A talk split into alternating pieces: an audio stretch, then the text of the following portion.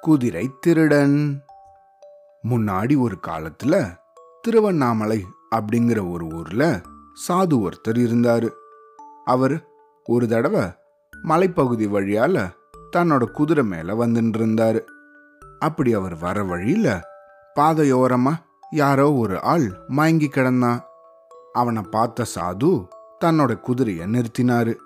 அதிலிருந்து கீழே இறங்கி அவன் பக்கத்துல போய் நின்னாரு. அவனை கொஞ்சமா அசைச்சு பார்த்தாரு. அவன் அசையாம அப்படியே கிடக்கவே தன்னோட குதிரையோட பக்கவாட்டுல ஒரு குடுவையில தண்ணி ஒன்று வச்சிருந்தாரு. அந்த குடுவையை எடுத்து அதிலிருந்து அவன் முகத்துல தண்ணியை கொஞ்சம் தெளிச்சாரு. அப்பயும் அவன் அசையல. அதனால அந்த தண்ணீரை அவனோட வாயில புகட்டினாரு. கொஞ்ச நேரம் கழிச்சு அவன் மயக்கம் தெளிஞ்சு கண் முழிச்சான். அந்த நபரை மெல்ல பிடிச்சு தூக்கி தன்னோட குதிரை மேல ஏத்தினாரு. ஆனா குதிரை மேல உக்காந்த மறுகணமே அவன் குதிரையோட கடிவாளத்தை உலுக்கினான். இந்த குதிரை தடதடன்னு பறந்தோடி அந்த இடத்துலேருந்தே மறைஞ்சிடுச்சு. இத பார்த்த இந்த சாது அப்படியே தகைச்சு போயிட்டாரு. அப்போதான் அவன் ஒரு திருடன் அப்படிங்கறதும் இவ்வளவு நேரம் மயங்கி விழுந்தது போல நடிச்சிருக்கான் அப்படிங்கறதும் இந்த சாதுவுக்கு புரிஞ்சுது. குதிரை இல்லாததால பொறுமையா நடந்து போனாரு. தன்னோட வீட்டுக்கு போகிறதுக்கு ராத்திரி ஆயிடுச்சு. அப்புறமா சில நாட்கள் கழிச்சு சந்தை ஒண்ணுக்கு குதிரை வாங்கறதுக்காக போனாரு. அங்க குதிரை விற்கிற இடத்துல இந்த திருடனும் அவரோட குதிரையோட நின்னுட்டு இருந்தான். இந்த சாது மெதுவா அவன் பக்கத்துல போய் அவனோட தோலை தொட்டாரு. திரும்பி பார்த்த திருடன் பேயறிஞ்சது போல நின்னான்.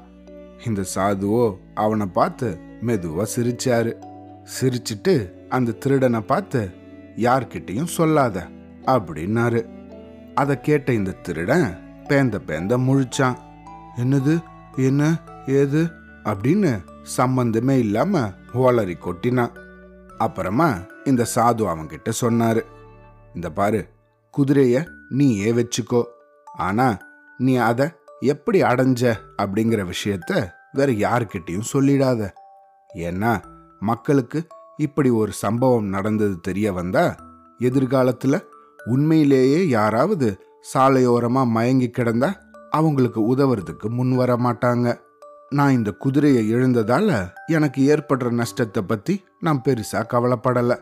காரணம் சில நாட்கள்லேயே உழைச்சி சம்பாதிச்சு வேற ஒரு குதிரைய நான் வாங்கிட முடியும்.